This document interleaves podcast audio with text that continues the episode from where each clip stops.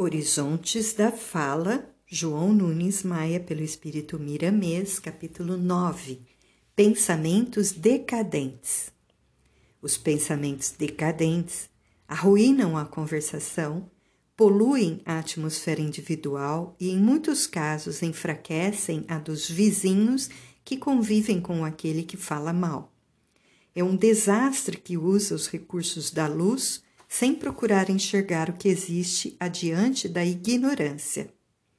A boca fala o que pensas, no entanto, antes de falar aos outros, deves usar os meios que existem para selecionar as ideias, a fim de que elas não se transformem em palavras vazias.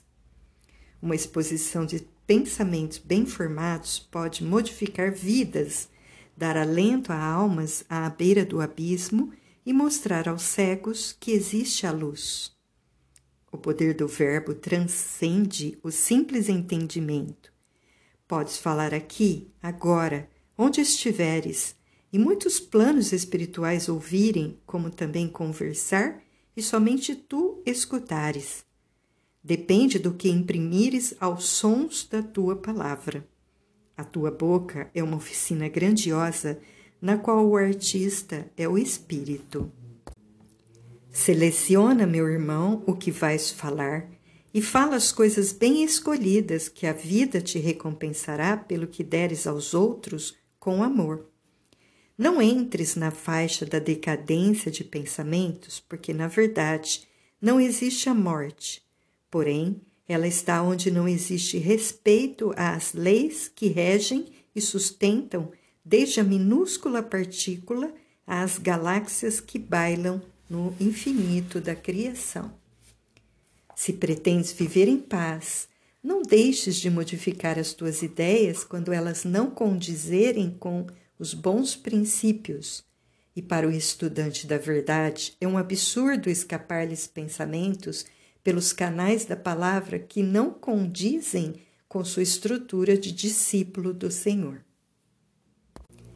A engrenagem para pensar é muito mais difícil do que podes imaginar. O gasto de energia sublimada é muito grande e as ideias que formulas para viver exigem que o corpo todo trabalhe. O centro da fala, que a ciência localiza na cabeça, na verdade provém de todo o corpo e de campos de forças estendidos no complexo humano e espiritual. O crânio humano é como um amplificador de sons em harmonia.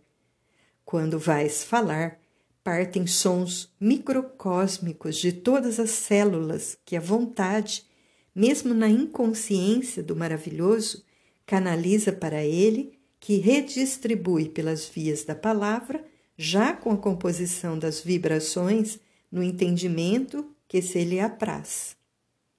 Nada se perde no universo fisiológico. Tudo é transmutado em valores maiores para que a riqueza da mente se engrandeça na feição do bem que nunca morre.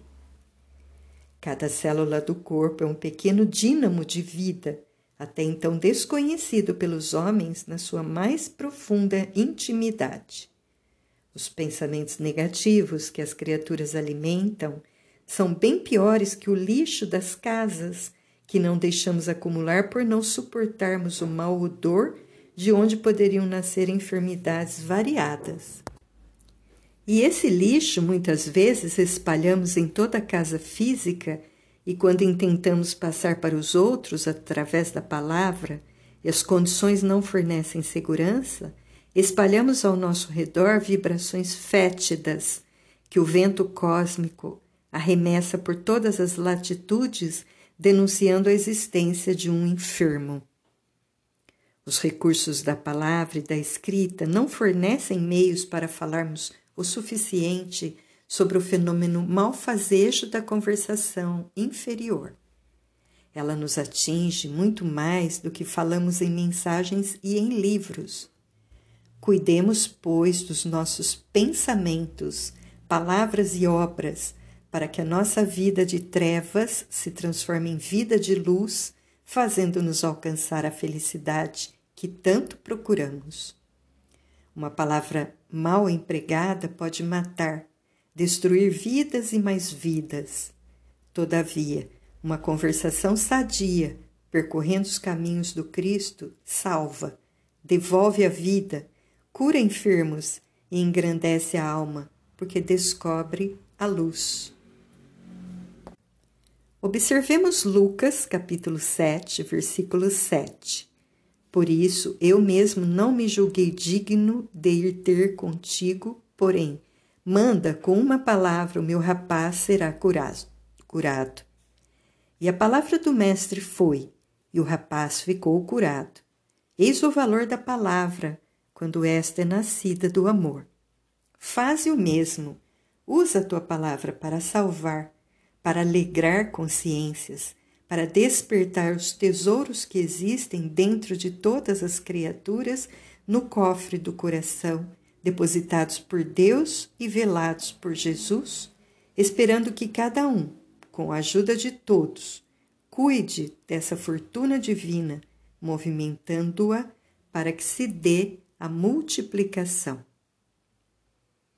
Cuidemos, pois, dos nossos pensamentos, palavras e obras, para que a nossa vida de trevas se transforme em vida de luz, fazendo-nos alcançar a felicidade que tanto procuramos.